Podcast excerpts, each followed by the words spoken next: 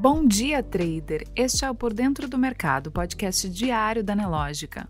Hoje é 29 de junho de 2021. Confira agora as principais notícias que vão impactar o mercado financeiro neste dia. Em destaque: Brasil pede para a China esclarecer novo padrão de soja. Contra a crise hídrica, governo cria Câmara de Gestão Energética. CPI houve primeiro depoimento da semana. No mercado financeiro, o Ibovespa fechou ontem em leve alta de 0,14%, a 127.429 pontos, após se recuperar de várias pequenas quedas registradas ao longo do dia. A segunda-feira foi marcada pela ressaca do projeto de reforma tributária do governo. O dólar fechou o dia em leve alta, assim como na sexta-feira, quando interrompeu o movimento de desvalorização, que era visto desde o início da semana passada. A moeda encerrou o dia cotada a R$ 4,92, um aumento de 0,2%. Na política. CPI ouve o deputado Fausto Júnior e vota novos requerimentos nesta terça-feira. A CPI da pandemia ouve hoje o deputado estadual do Amazonas, Fausto Vieira dos Santos Júnior, do PRTB. O parlamentar foi o relator de uma outra comissão sobre irregularidades na condução política da crise da Covid-19.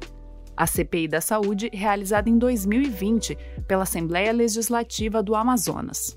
Após a sessão da última sexta-feira, senadores protocolaram ontem requerimentos que envolvem as investigações sobre o contrato firmado pelo governo federal que visava adquirir a vacina indiana Covaxin.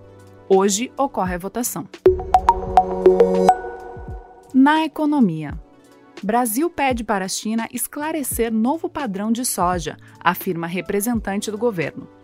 O Brasil pediu para a China esclarecer alguns aspectos de um novo padrão nacional para a soja, que muda os requisitos de qualidade do grão, incluindo a forma como o novo standard será implementado.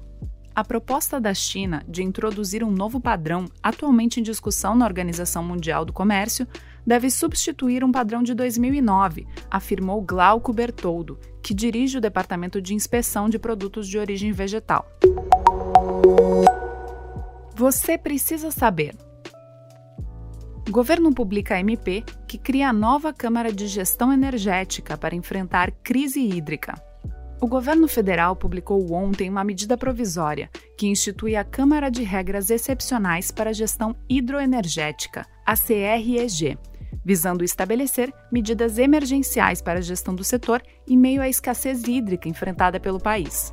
A CREG será composta pelos ministros de Minas e Energia, Economia, Infraestrutura, Agricultura, Meio Ambiente e Desenvolvimento Regional. O governo acrescentou que a medida possibilita limites de uso, armazenamento e vazão das usinas hidrelétricas e ainda a contratação de reserva de capacidade por meio de processos competitivos.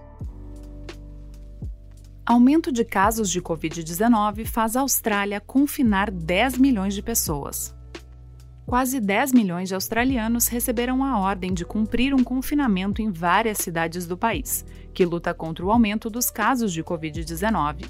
Depois de outras regiões do país, várias áreas do estado de Queensland terão de ficar em casa a partir da noite de hoje, por pelo menos três dias.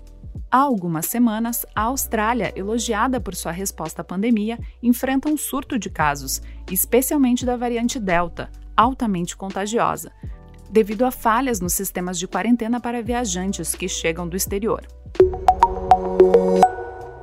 Não deixe de conferir o nosso Market Report completo, liberado duas vezes ao dia dentro da plataforma Profit Pro.